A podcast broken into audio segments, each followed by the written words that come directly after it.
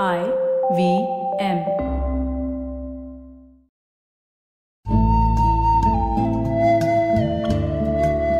IVM के Hindi travel podcast टेढ़े मेढ़े रास्तों पर आपका स्वागत है टेढ़े मेढ़े रास्ते ही क्यों वो इसलिए कि घूमना भी तो ऐसे ही रास्तों की तरह पेचीदा और लगातार उतार चढ़ाव भरा होता है, जहाँ हर पल कुछ नया देखने और महसूस करने को मिलता रहता है।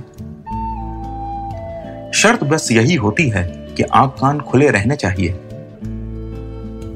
मैं हूँ केशव चतुर्वेदी और मैं आपको ले चलूँगा इस ज़बरदस्त यात्रा पर। और सुनाऊँगा ऐसी मज़ेदार कहानियाँ, शहरों, किलों, महलों, सड़कों और सबसे अहम इंसानों की, जो पिछले 20 साल से ऐसे ही रास्तों पर भटकते हुए मैंने सिर्फ़ आपके लिए इकट्ठा की हैं। तो आइए शुरू करते हैं। खजुराहो का नाम तो आप सभी ने सुना होगा। बहुत से लोग इस जगह का नाम सुनकर या यहाँ जाने की बात पर थोड़ा असहज हो जाते हैं। कारण है, यहाँ के मंदिरों में उकेरी गई वो मूर्तियाँ जो कामसूत्र की याद दिलाती हैं। और उन्हें देखकर लोग घबरा जाते हैं या उन्हें समझ नहीं आता कि क्या करें। मंदिर के बाहर घूमते हुए फोटोग्राफर और सस्ती किताबें बेचने वाले स्थिति और खराब कर देते हैं। मैं भी उन असहज लोगों में एक था। इसीलिए खजुराहो जाकर मैं आसपास पांडव फॉल्स राने फॉल्स घूमने के बारे में सोचता रहा। फिर बड़ी हिम्मत जुटाकर मैं खजुराहो के मंदिर देखने पहुँचा।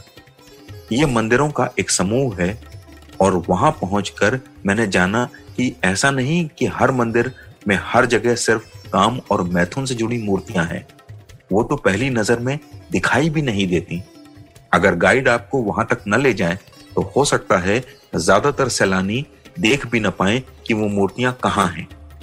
मैं जब यहाँ पहुँचा तो मैथुन की मूर्तियों से ज़्यादा अजीबोगरीब ये चीज़ लगी कि मंदिर के द्वार पर बने शेर की मूर्तियाँ थाईलैंड के मंदिरों की याद दिला रही थी। इन दोनों के बीच क्या संबंध था, ये तो मेरी समझ नहीं आया और न ही कोई गाइड उसे बता पाया।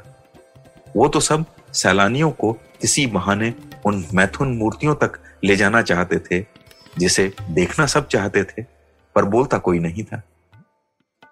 तो मैंने गाइड्स का साथ छोड़ा और मंदिर के अंदर पहुँचा और एक पुजारी से बातचीत शुरू की। उन्होंने मंदिर के बारे में जो बताया तो उसे सुनकर इन मूर्तियों को लेकर मेरी असहजता दूर हो गई। आइए, आज आपको उन मूर्तियों के साथ साथ खजुराहो की पूरी कहानी सुनाता हूँ। फिर आपकी असहजता भी दूर हो जाएगी।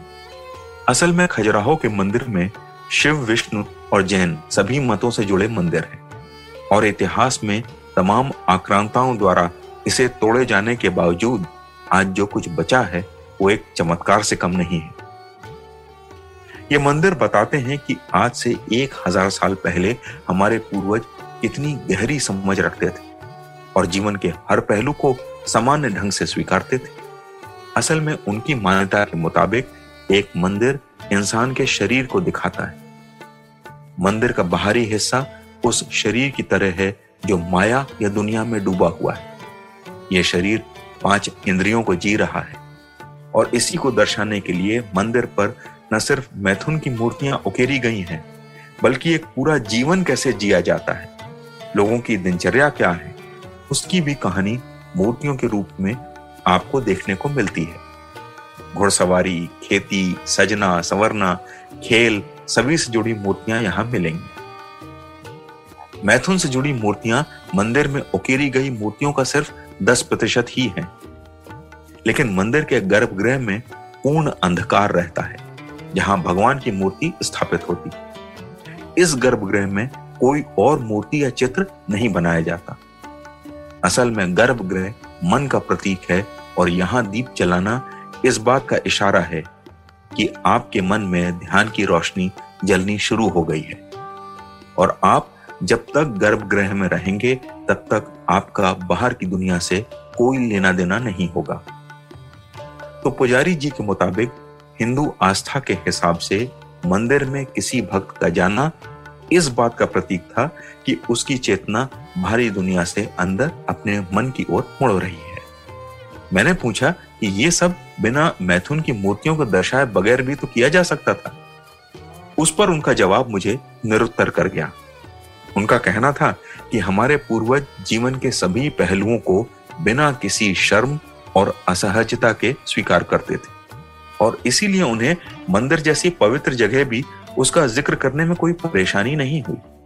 न उस समय किसी ने कोई विरोध किया, न हंगामा हुआ और न ही किसी को कोई शर्म आई। उनसे बात करके मैं मंदिर के बाहर निकला। एक बार फिर वही फोटोग्राफर और किताबें बेचने वाले मेरे सामने थे।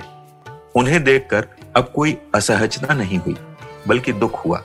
ये लोग उन आक्रांताओं और अंग्रेज़ों की सोच के ज़्यादा करीब थे। जिन्हें जब ये मंदिर दिखाई दिए तो उन्होंने या तो इसे तोड़ना बेहतर समझा, या इन्हें वीरान कर देना। वो तो भला हो एलेक्जेंडर कनिंगम का, जिन्होंने पुरातात्विक विभाग के डायरेक्टर जनरल की हैसियत से इसे बचा लिया। वरना उनके जमाने में भी कई अंग्रेज़ ऐसे थे जो इसे तोड़ने पर आमादा थे। उससे दुखद बात यह है कि पिछले डेढ़ सौ साल में अंग्रेज़ों के साथ रहते रहते हम भी अपनी विरासत को समझकर उसे स्वीकार करने और उस पर गर्व करने के बजाय उसे सस्ते उपन्यास की तरह या तो चोरी छिपे पढ़ने और बेचने में लगे रहते हैं, या फिर किसी के देख लेने पर शर्मिंदा होने लगते हैं। तो आज टेढ़े मेढ़े रास्तों का सफ़र इसी मील के पत्थर पर खत्म होता है। अगली कड़ी में फिर किस्सों के एक नए मोड़ पर मिलेंगे और वहाँ से नए मील के पत्थर तक साथ चलेंगे।